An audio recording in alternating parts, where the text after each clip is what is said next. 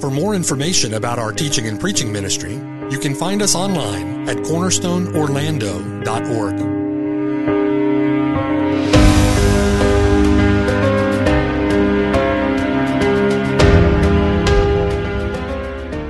The following sermon has been brought to you by Cornerstone Orlando, making disciples for the glory of God.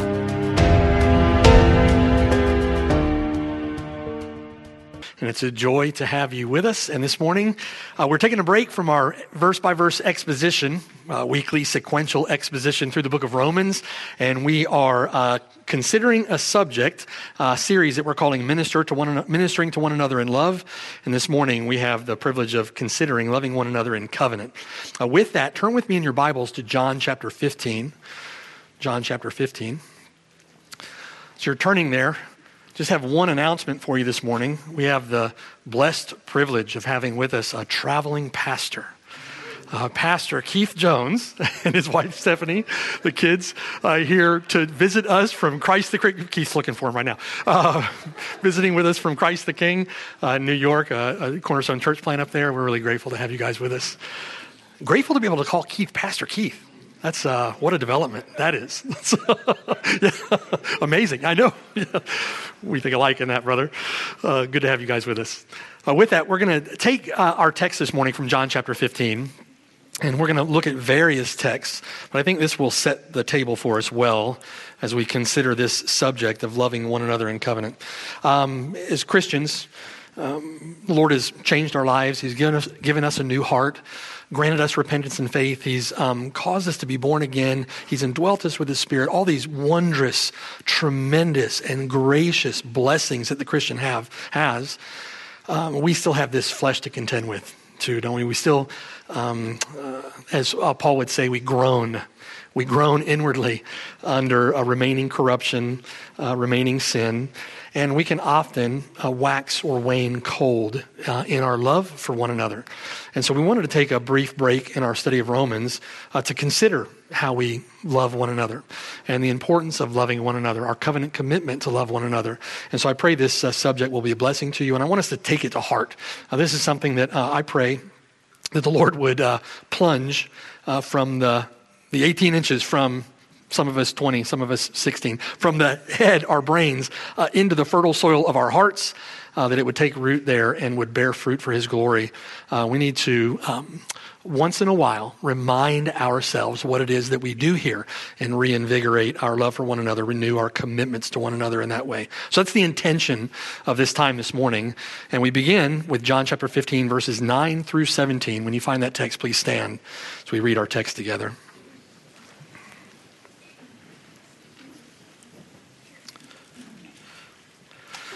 This is the Gospel of John, John chapter 15, verses 9 through 17. And the Lord Jesus Christ says, verse 9, As the Father loved me, I also have loved you. Abide in my love. If you keep my commandments, you will abide in my love, just as I have kept my Father's commandments and abide in his love. These things I have spoken to you, that my joy may remain in you, and that your joy may be full. This is my commandment, that you love one another as I have loved you. Greater love has no one than this, than to lay down one's life for his friends. You are my friends if you do whatever I command you. No longer do I call you servants, for a servant does not know what his master is doing, but I have called you friends. For all things that I heard from my Father, I have made known to you. You did not choose me, but I chose you and appointed you that you should go and bear fruit, and that your fruit should remain. That whatever you ask the Father in my name, he may give you. These things I command you, that you love one another. As you're being seated, this is the word of the living God, and the statutes of the Lord are right, rejoicing the heart. Amen. Amen. Let's pray and then consider uh, this subject together this morning from God's Word. Father in heaven, we thank you for this time together. Thank you, Lord, for the joy of um, being able to um, gather together as your people on the Lord's Day and consider your revealed Word to us. It is uh, an indescribable blessing. And we pray, Lord, now as we consider your Word together, and we, cons- we would consider, Lord, how it applies to our heart our minds, our life, how we conduct ourselves in the household of God. And I pray that your Spirit, uh, through your word, would um, compel within us um, a faithful understanding of these things and a conviction of what your word says. Uh, persuaded that it is true, Lord, and that you would grant us repentance where we need repentance, that you would strengthen and um, shape and mold and fuel and drive our faith uh, where faith is necessary, Lord, and that you would help us to live in light of these truths for your glory. If there's anyone here who is unconverted, Lord, I pray that you would do that work in their heart that only you can do by your Spirit. Give them life from the dead, and may they be trophies of your grace. We pray all these things for the sake of our Lord Jesus Christ, in whose name we pray. Amen. Title of our sermon Loving One Another in Covenant. Loving One Another in Covenant. As you well know, we are now taking a, a, brief break from our regular exposition of Paul's epistle to the church at Rome. And the intention of our elders during this time, during this break, is to exhort us. We want to encourage one another, exhort one another, admonish one another with respect to our responsibilities to one another in the flock of God, the household of God, in the local church. We've entitled the series Ministering to One Another in Love. And this series is comprised of four sermons loving one another in truth, loving one another in deed, this morning, loving one another in covenant, and loving one another in Christ. And I've been assigned now in this series, I've been assigned the task of leading us this morning through a consideration, if you will, of our covenant commitments to one another in the local church. By virtue of our covenant with the Lord Jesus Christ, we have been brought into covenant with one another. We brought in, we've been brought into union, into vital communion with the Lord Jesus Christ through faith. And by virtue of that union with our Lord Jesus Christ, we, the people of God, have been brought into communion with one another. And we value, value that covenant relationship. That is an important relationship. We want to preserve it, we want to protect it.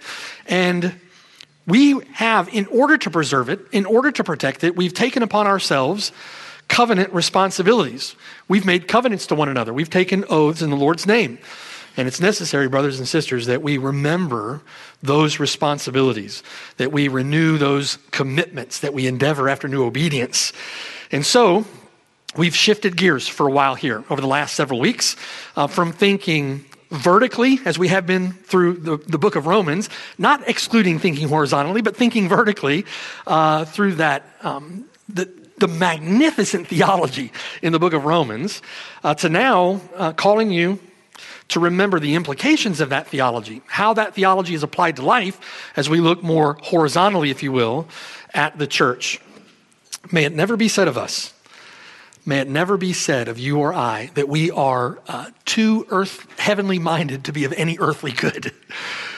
We must not be too heavenly minded, so heavenly minded that we are of no earthly good. If that heavenly mindedness, if that exalted theology has taken root in your heart, then it is going to bear the fruit of earthly good. It cannot but do so. The Lord ensures it by His Spirit. It will bear the fruit of love, it will bear the fruit of devotion. Uh, it will bear the fruit of gratitude, love and devotion to the Lord Jesus Christ, love and devotion to one another, displaying the, the triumph, the victory of the gospel, not only in our individual lives, but in our corporate life together as the church. Uh, we should see the victory of the gospel in the way that we live as the local church. John chapter 13, verse 35, the Lord said, By this, all will know that you are my disciples if you have love for one another. Now, in our recent study of Romans chapter 8, we've identified the church uh, as an assembly or as a body of called out ones. We took a look at that at Romans 8 28. And we know that all things work together for good to those who love God, to those who are the called according to his purpose. The called. The Greek word for the church in the New Testament is the word ecclesia, from ek, meaning out of or out from, and klesia, from the word kaleo, meaning to call. We are the called out ones, the called out ones, called out of our sin, called out of this world, called to the Lord Jesus Christ. those who have been called by God to Him through the preaching of the gospel. They are given new life in the Spirit. They're granted repentance and faith by which they respond to the call. They are justified through the redemption that is in Christ Jesus and made, Ephesians 2.19, they are made fellow citizens with the saints and members of the household of God. We've been called to an assembly. We are the church, the ecclesia, the called out ones.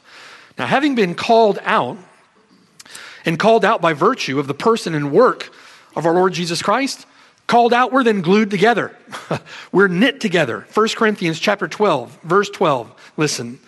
For as the body is one and has many members, but all the members of that one body, being many, are one body, so also is Christ. In other words, we've been called out. We are individual people, but we've been knit together. For by one Spirit, verse 13, by one Spirit we were all baptized into one body, whether Jews or Greek, Greeks, whether slaves or free, men or women, tall or short, right? We have all been made to drink into one Spirit, one hope of our calling, one Spirit, one Lord, one faith, one baptism, one Lord, one God and Father of all, who is above all and through all and in you all. Therefore, by virtue of having been called to himself and knit together by our union with the Lord Jesus Christ, therefore we are one body, one flock, one nation, one race, one family, one people, one temple, one building, one priesthood, one household. And we are united to Jesus Christ through faith and we are brought into union, brought into communion with his body, the church. That's who we are. That's our identity as the people of God. We are one body made up of many members, and that group of many members is one body. Brothers and sisters, we then ask the question what is the glue that holds it all together? What is it that binds us? What is the thread by which the Lord Jesus Christ, through his spirit, what is the thread then that knits us together as the people of God? The thread is love. The thread is love. We are united to one another, to one another in love. We are knit together in love. The church is made up of disciples of the Lord Jesus Christ, called out of the course of this world, called out of our sin, and resolved, determined to love one another just as He has loved us. Ephesians chapter 4, verse 16. From Jesus Christ, the whole body is joined and knit together by what every joint supplies. You get that? The whole body joined and knit together by what every joint, what every member, what every individual supplies to the body. When each part is effectively working, there in Ephesians 4, doing its share, the whole body causes growth, building itself up in love. You can think of the body really in, in many analogous terms. One would be like a complex machine, right? A complex machine. Many moving parts, many working parts, every working part doing its share. And when that one seemingly microscopic little fuse blows out and the whole thing comes to a screeching halt, right? It doesn't work the way that it's supposed to. From our perspective, that machine looks complex. Many people, uh, many churches, one body, one body of the Lord Jesus Christ. But really, from our perspective, it should be fairly simple. From our perspective, we need to show up and do our part. We need to show up and love one another.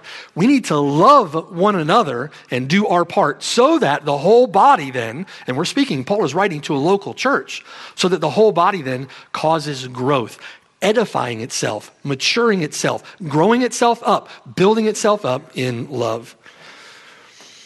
And I would submit to you that we would have no idea, no idea what true love is apart from God's revelation, self disclosure of Himself in Scripture.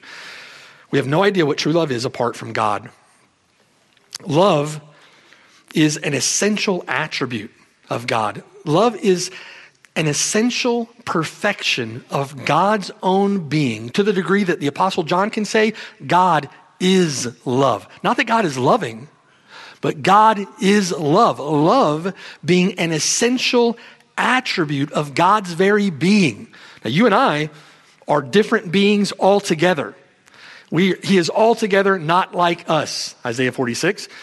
We are entirely other. We are a different being altogether. And love is not an essential attribute of our being. But you and I are made in the image of God. We bear his image. And so we have the capacity, we have the capability of displaying love, but it's a love that is analogous to his love. It's not his love that we're displaying perfectly or equally. We display his love or reflect his love analogously. Our love is something like his love in the way that a spark might be like the sun. And frankly, the difference, frankly, the difference between fallen human love and his divine perfection is infinitely greater than the distance or the difference between that spark and the sun. Do you see? We love analogously. But we can only say that we truly love. We're, we only we can only say that we truly love when we love one another in the way that Jesus Christ has loved us. When we love in the way that love has been revealed to us perfectly in the person and work of the Lord Jesus Christ. 1 John chapter 3 verse 16. It's by this that we know love.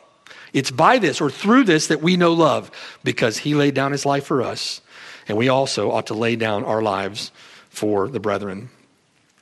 Apart from the Lord Jesus Christ, apart from God revealing himself in scripture, apart from a gracious self disclosure of God, we wouldn't even know what love is.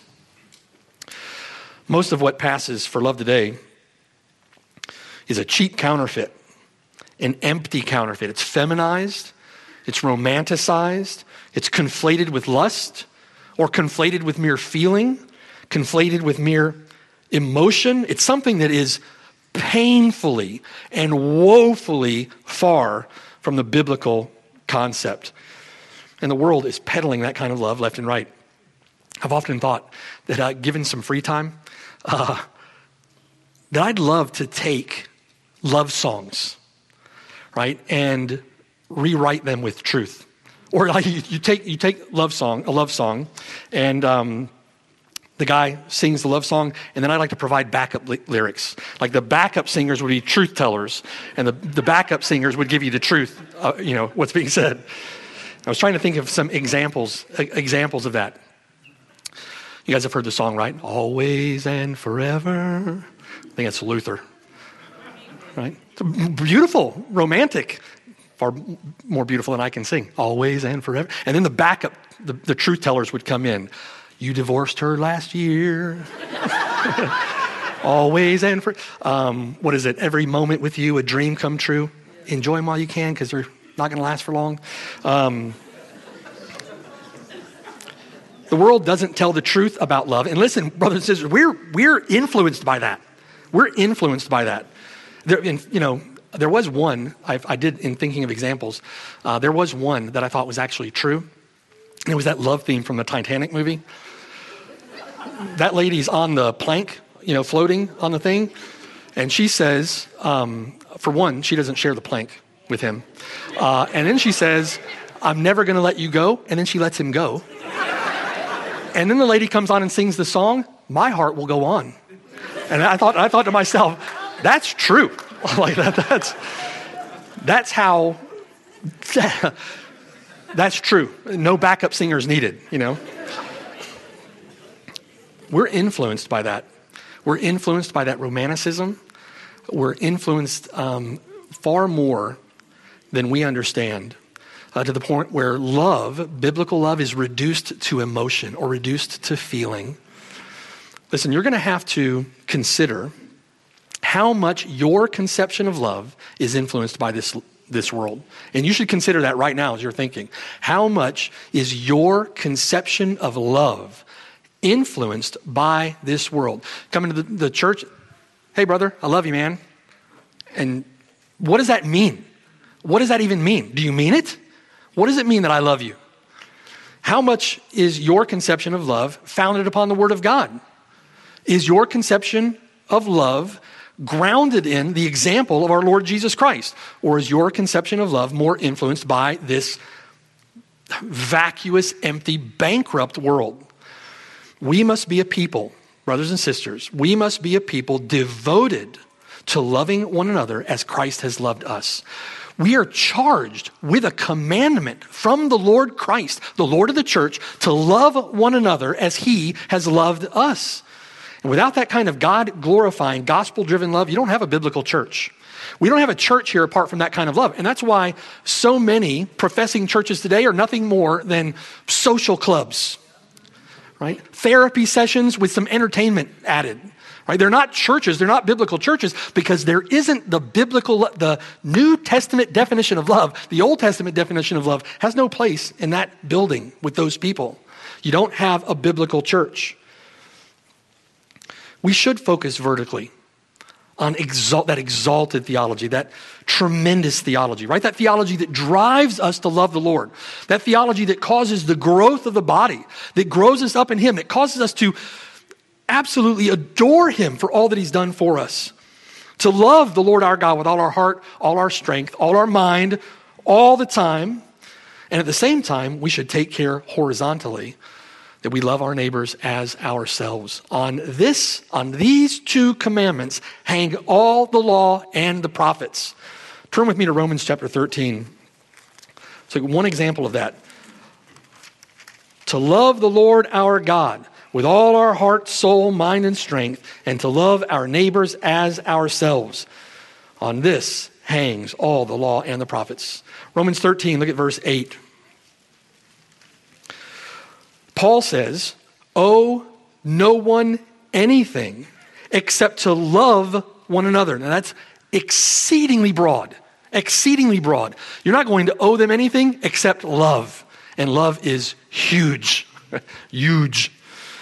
For he who loves another has fulfilled the law. For the commandments, and here's the second table of the law. This is the table of the law that deals with our horizontal relationships as the body of Christ. You shall not commit adultery. You shall not murder. You shall not steal. You shall not bear false witness. You shall not covet. And if there is any other commandment, all summed up, all are summed up in this saying, namely, you shall love your neighbor as yourself. Love does no harm to a neighbor. Therefore, love is the fulfillment of the law. And in quoting the second table of the law, those laws that deal with our vertical, our horizontal relationships with one another, there is, you know, from the law of God, a, a negative and a positive enjoinder. You're not to murder, and so the po- positive enjoinder of that is you are to do everything you can do to preserve life. For starters, thou shalt not murder involves not harboring those murderous, angry thoughts against a brother, against a sister, not harboring those angry thoughts certainly refraining from taking their life, and everything in between. All of it is wrapped under the umbrella of you shall not murder. But then the positive enjoinder of the law gives us the responsibility to do everything that we can do to preserve life. That's why the brothers and sisters stand on the sidewalk and preach the gospel to those people who are going into the abortion mill to murder their children, right? To do everything you can to preserve life. And to love is to love in that way, to refrain from doing evil and to do good, as is commanded us in the law of God. The law of God is fulfilled in this that you love the Lord your God with all your heart, soul, mind, and strength, and your neighbor as yourself. I think it was Albert Martin that said that love is the heart of the law. So when you see the commandment, um, you shouldn't lie. Don't bear false witness. It's not, oh, I get so far in life from lying, right? No, no, no. Those commands are, commandments are not burdensome. And the heart of that law is love for your neighbor, love for one another, and love for the Lord Jesus Christ. Don't lie. Why? Because you love the Lord Jesus Christ and because you love that person. Don't lie to that person. Speak the truth in love, right? Speak the truth in love. Uh, that's not speaking of tone, mind you, right? Speak to that person in a loving tone. No, we're not talking about tone there. Speak the truth in love, in biblical love. In care. What is the most loving thing that you can say to them? You preach the gospel to them, right? So love is the heart of the law, and law is sight to love. In other words, love is blind. How do you know how we are to love? The law of God shows us the way that we are to love one another. Otherwise, without the law, Love is relegated to emotion or to feeling. I just have all kinds of warm feelings when I'm around him. I love him. That's the world speaking. When you say, I love you, brother, what does it mean? What does it mean? We should go to the law of God. We should go to the Word of God. We should go to the truth as it is revealed in the Lord Jesus Christ to define what it is that we mean in the church when we say, I love you, brother. That has a specific content to it, there's a specific weight to that. These principles of love are expressed in the Word of God. Listen, make this connection with me. These principles of love expressed in God's Word,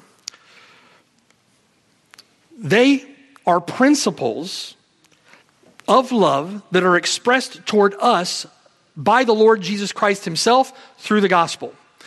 So, the love that we're to have with one another, toward one another, is that principle, that same principle is expressed by the Lord Jesus Christ in his love toward me, in his love toward you. It's the same principle of love. It's self sacrificing, self denying, it's biblical love. And those principles, the principle of the Lord Jesus Christ's love for us, the principle then that we are to show one another in our love for one another, those are the very principles of love that we are called on to express in our relationships in the church. Those principles are the same.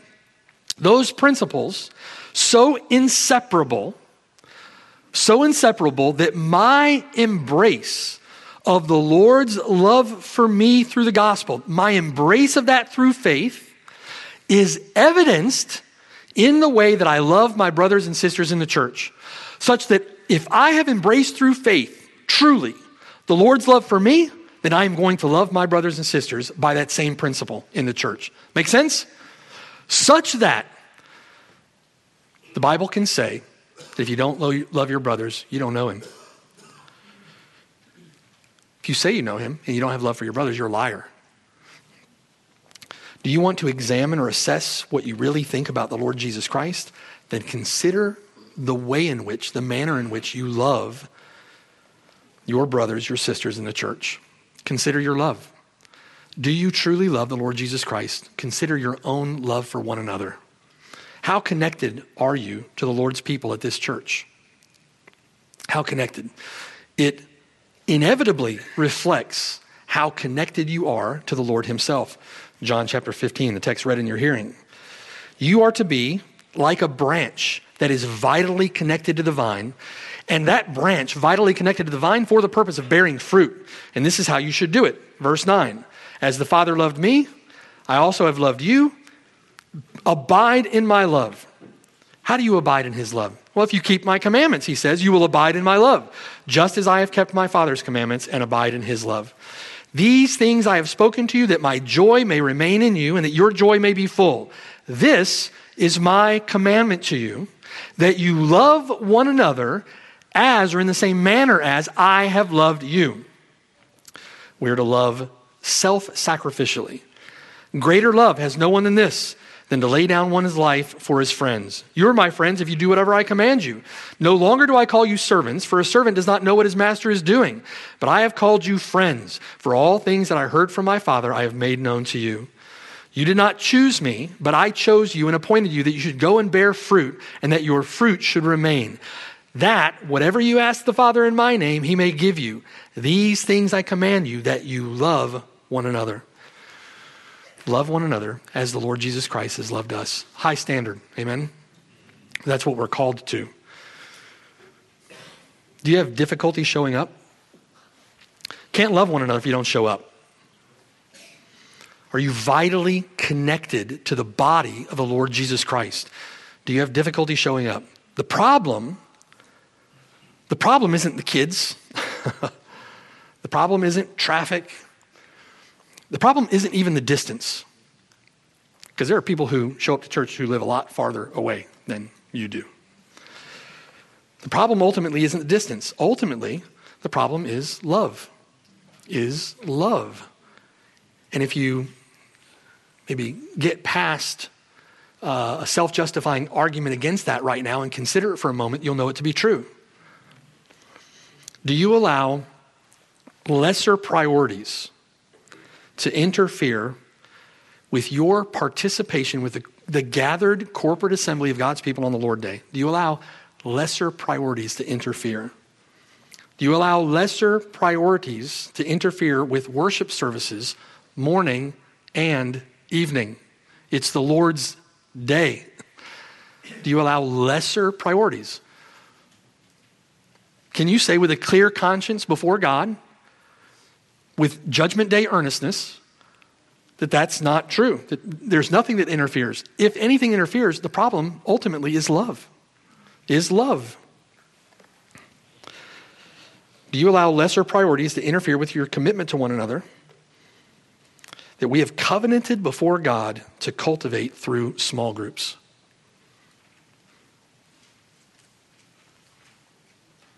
You'll find small groups in the Bible, by the way. Small groups of believers gathered together, praying with one another, worshiping the Lord together. But in our covenant together, they become a means through which we obey the Lord Jesus Christ in the one another's. It is a means, brothers and sisters, through which we cultivate a vital life in the body of Christ between Sundays. In other words, the modern church today views the church as a, a one hour, if that commitment, on Sunday morning, and they go to their lives during the week. And they've added church. It's something that they do. They do church, they add church to their life, and church is something they do once a week. The church, the life of the church, is cultivated all week long. It's cultivated by our involvement with one, with one another.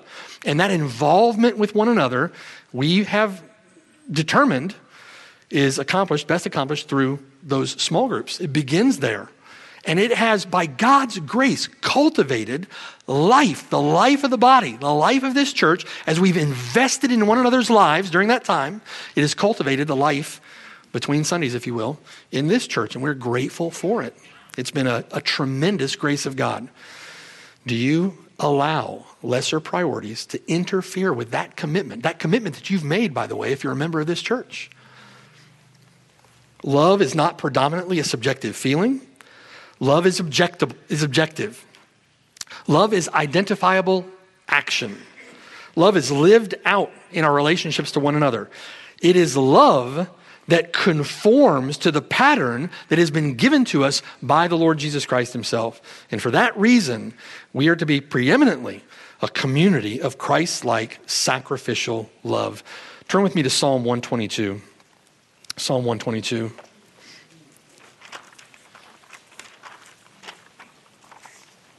Psalm 122 is a psalm of ascents. Ascents. And as a psalm of ascents, it would have been a psalm that the people of God would have sung on their way to church, so to speak. They would have sung this psalm of ascents as they ascended the mount upon which the city of Jerusalem was built, uh, on their way to the temple, uh, on their way largely to one of the feast days or festivals. And so, in this Psalm of Ascents, David begins to sing, as it were, in verse 1. David says, I was glad when they said to me, Let us go into the house of the Lord. I was glad. Our feet have been standing within your gates, O Jerusalem. Now, why was David glad? Think with me. Why was David glad? Verse 3 Jerusalem is built as a city that is compact together, where the tribes go up, the tribes of the Lord. They go up to the testimony of Israel to give thanks to the name of the Lord, for thrones are set there for judgment, the thrones of the house of David. The tribes are on their way up there. And the tribes are going to hear the testimony of the Lord. The testimony of the Lord, there's judgment there. And David is glad to go. Therefore, you can almost imagine it, can't you? Therefore, David stands to his feet, gladness in his heart, gratitude in his heart, and he begins his trip up the mountain to church. Verse 6 Pray for the peace of Jerusalem. May they prosper who love you. Peace be within your walls, prosperity within your palaces. Verse 8 For the sake of my brethren, for the sake of my companions, I will now say, Peace be within you, and because of the house of the Lord our God, I will seek your good. What is David going up for? What is he making the climb for? What is he singing the psalm for? He is going to seek to do their good. Do you see? This is the place. David's thinking to himself, this is the place where I'll find the testimony of Israel. This is the place where God is to be worshiped. This is the place where I'll find my brethren, where my companions are gathered to worship the Lord. And David loves the city of God. And David says, I will go up too to seek your good.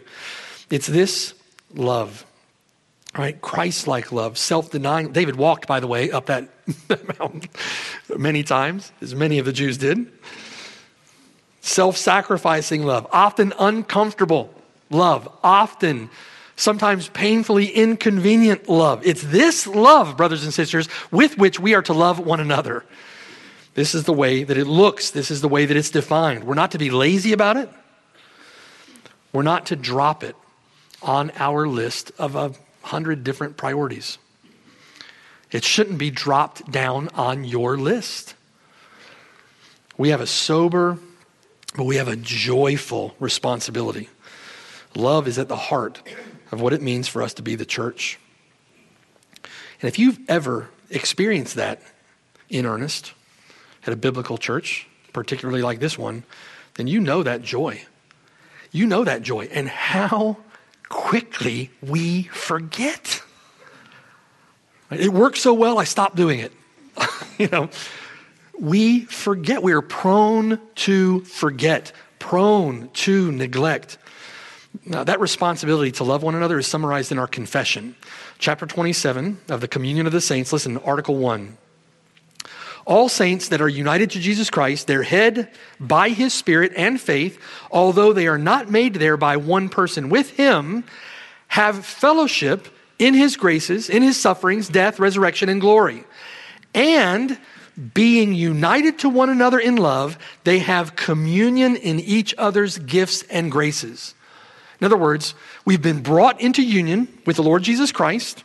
Um, our physical bodies not attached to one another. We've been brought into spiritual union, that by His Spirit. We've been brought into union with the, the, Lord Jesus Christ, and by virtue of that union, we have been brought into communion with one another in love. We have communion in each other's gifts and graces. God having poured out, the Lord Jesus Christ having given gifts to men, a measure of faith to each one. And here's what the confession says listen, straight from the scriptures, and are obliged, obligated obligated to the performance of such duties, public and private, in an orderly way as do conduce or as do contribute to their mutual good, both in the inward and outward man. And notice the statement concerns our obligation. Our obligation toward those with whom we have communion. We have communion in each other's gifts and graces. Uh, we have communion with those in our immediate sphere of service, speaking of the, those in the local church, and we are obligated. It's fascinating to me. Obligated to perform such duties, public and private, you can imagine those, in an orderly way. I think in an orderly way speaks to intentionality.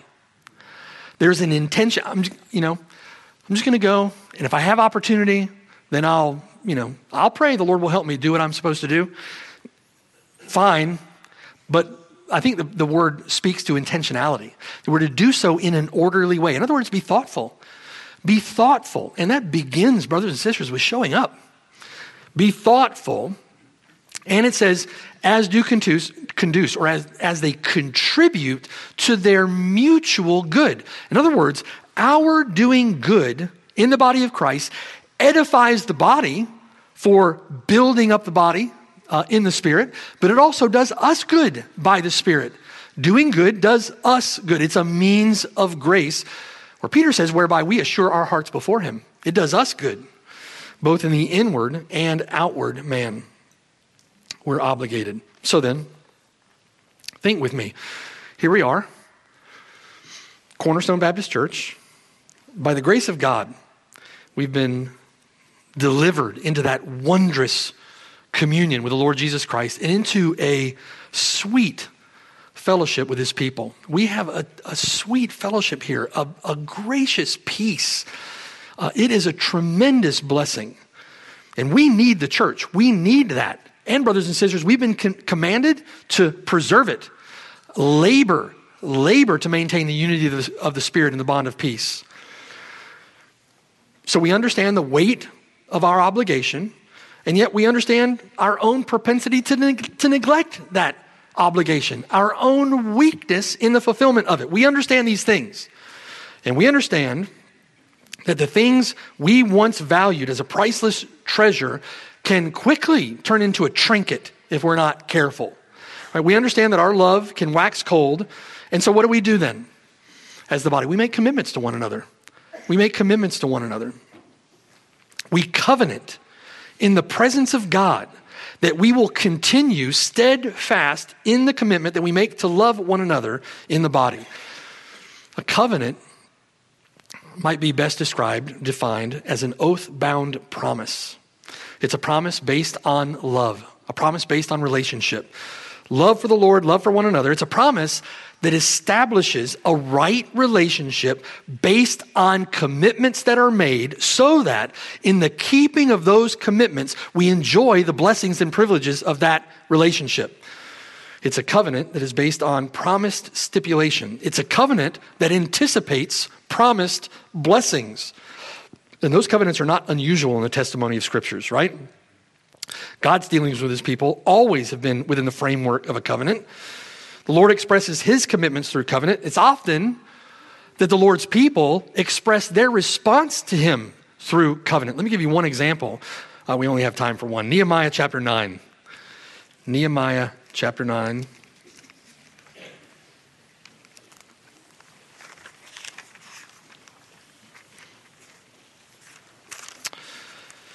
In Nehemiah 9, the Israelites have returned from exile in Babylon, and the worship of God has been restored in Jerusalem. So, what do they do? They begin to worship. They stood together on the Sabbath in the open square, and for one fourth of the day, on the Lord's day, one fourth, Sabbath at that time, for one fourth of the day, they read from the book of the law, and for one fourth of the day, they confessed their sins and worshiped the Lord their God. That was what their Sabbath, Sabbath observance looked like on that day. And we pick up the account in verse 6. You alone are the Lord. You have made heaven, the heavens of the heaven of heavens with all their host, the earth and everything on it, the seas and all that is in them, and you preserve them all. The host of heaven worships you.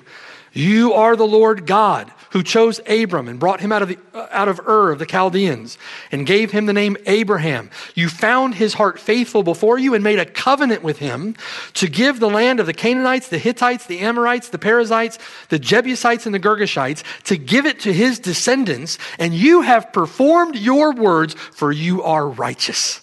He is faithful and good. Not a word of his promises have ever not come to pass. So the people now, in the verses that follow, the people recount the faithfulness of God to the covenant, and they recount the faithlessness of God's people to the covenant. All the way down to verse 36. To their great God who keeps covenant and mercy, they say, verse 36, Here we are then, servants today and the land that you gave to our fathers to eat its fruits and its bounty, here we are servants in it. They acknowledge God for his great faithfulness. Verse 37 And it yields much increase to the kings you have set over us because of our sins. Also, they have dominion over our bodies and our cattle at their pleasure, and we are in great distress because of them. Verse 38 And because of all this, we make a sure covenant and write it. Our leaders, our Levites, and our priests seal it. They make a covenant before the Lord because of the Lord's covenant faithfulness toward them. Chapter 10 then lists those who signed the covenant on behalf of the people.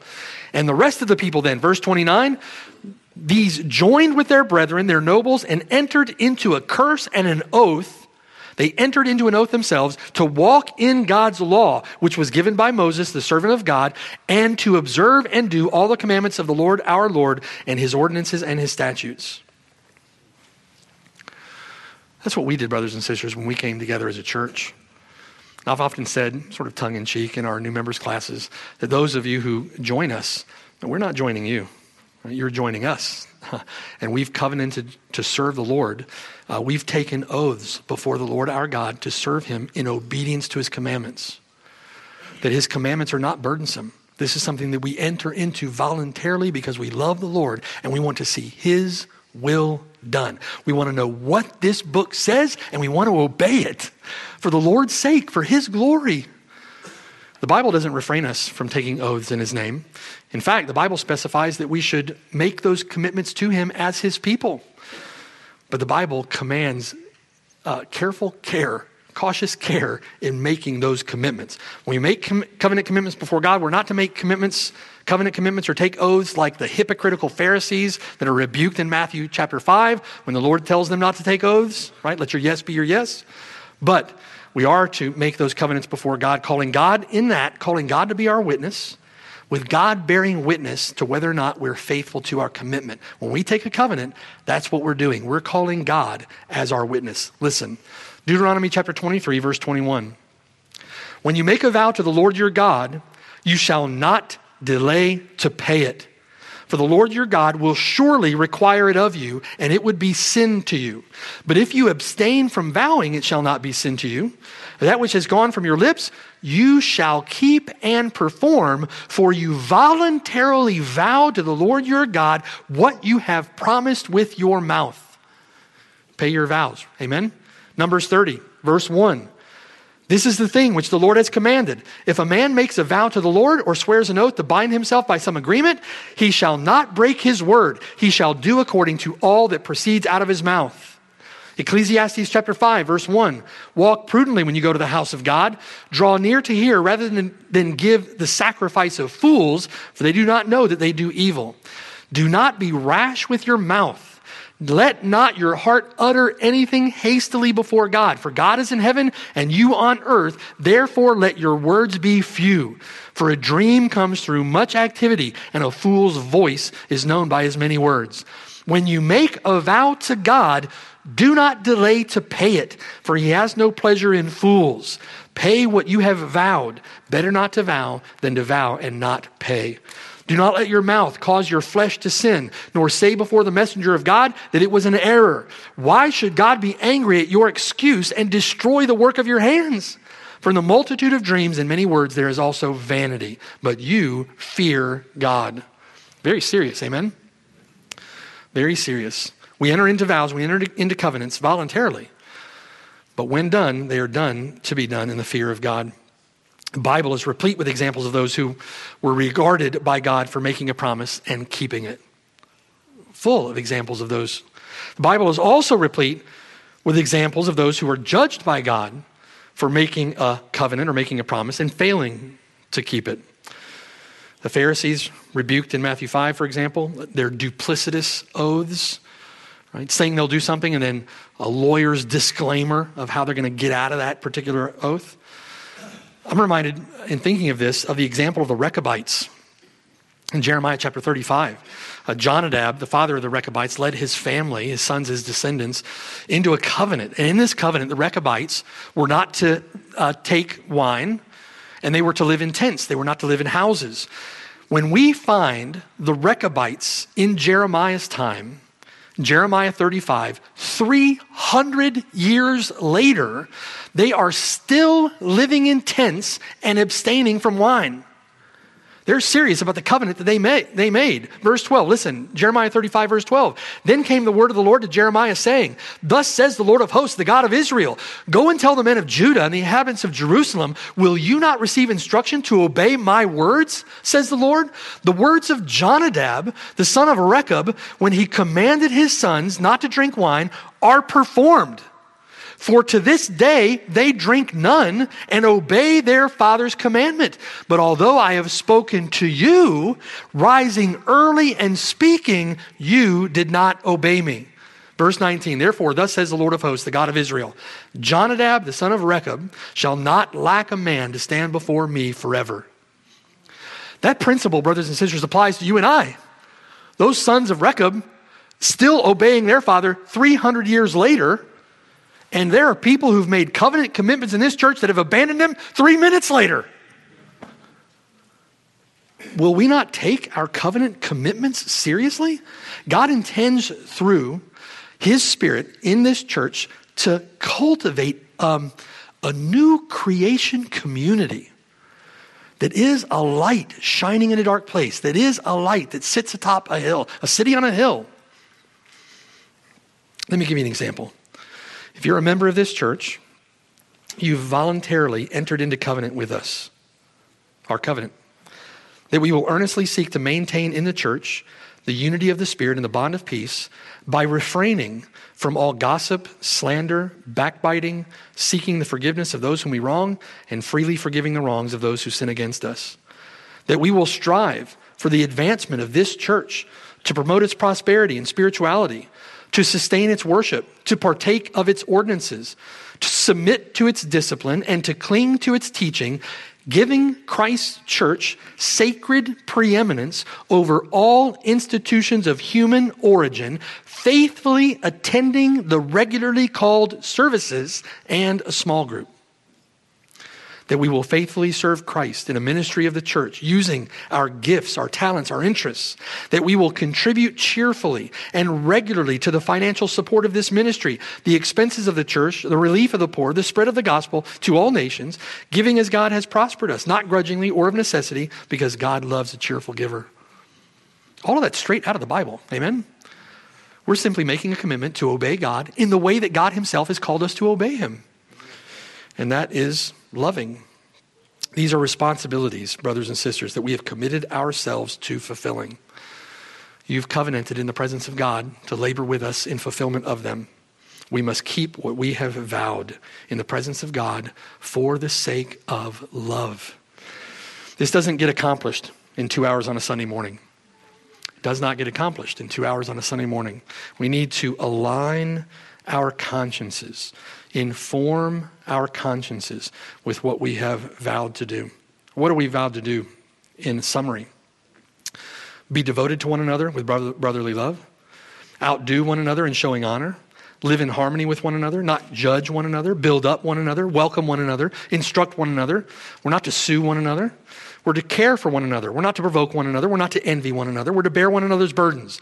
We're to speak truthfully to one another. We're to be kind to one another. We're to forgive one another. We're to be in submission to one another. We're to bear with one another. We're to teach and admonish one another. We're to increase and abound in love for one another. We're to comfort one another. We're to encourage one another. We're to build one another up. We're to be at peace with one another. We're to seek good for one another. We're to pray for one another. We're to stir one another up. We're not to speak against one another. We're not to grumble against one another. We're to confess our sins to one another. We're to be hospitable to one another. We're to serve one another. We're to be humble toward one another. We're to greet one another. We're to have fellowship with one another. We're not to deprive one another. We're to wait for one another. We're to consider one another. We're not to lie to one another. It's a tall order. Hmm. It begins with showing up. Hmm. That kind of love, right, that we see exemplified as the new covenant responsibility of the Lord's church, that kind of love is hard work. It's diligent work, it's intentional work. And we are prone to take up the value system of this world when it comes to love. Where church is something that we add to our lives. We're not used to thinking in terms of biblical community. That's what the Lord wants for us. And so we tend, if we think that way, we tend to think, or we tend to be really superficial. Right? Hi, how you doing? How's the weather? Great. We tend toward self autonomy. We t- tend toward a self centered individualism. The church becomes a commodity, and we become consumers. And granted, we're spread out all over the place. We understand that. Many of you drive an hour. Some of you drive an hour and a half or more to get here. There is much that militates against the kind of community that the Lord would have us cultivate here. There is much that militates against it. We need the grace of God. We need strength by His Spirit. We need His help. But at the same time, beloved, we are charged with the active engagement of our wills. We are charged with the accomplishment of that community we are charged to endeavor after it for the sake of our Lord Jesus Christ, a community that is built on biblical love, a community that is supported by covenant commitments that we have made to one another. And we need to keep that covenant commitment. Amen. So much more that could be said. In closing, Hebrews 10, verse 23. Therefore, brothers and sisters, let us hold fast the confession of our hope without wavering. For he who promised is faithful. Let us consider one another in order to stir up love and good works. Let us consider one another in order to stir up love and good works, not forsaking the assembling of ourselves together, as is the habit of some. But make it your habit not to forsake that assembly, but showing up, exhorting one another, and so much the more as you see the day approaching. Amen.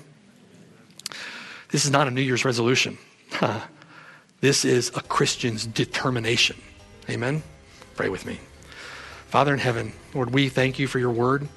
Uh, thank you, Lord, for this reminder from your word. Uh, thank you for the many texts, Lord, that we can draw from to inform our understanding, to inform our conscience. And I pray, Lord, for the sake of our Lord Jesus Christ, by the strength that your Spirit supplies, may we, the people of God, called by your name, not take your name in vain, but rather take your name uh, amongst ourselves in building a community by your Spirit, the strength of your Spirit, on the foundation of love as you've required, loving one another as the Lord Jesus Christ has loved us. May we do it for his sake, for your glory. We pray all these things in Jesus' name. Amen.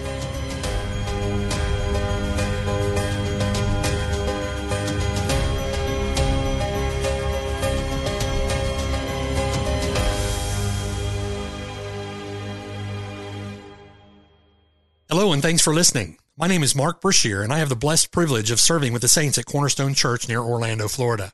We're so grateful that you've connected with us through the sermon that you've just heard.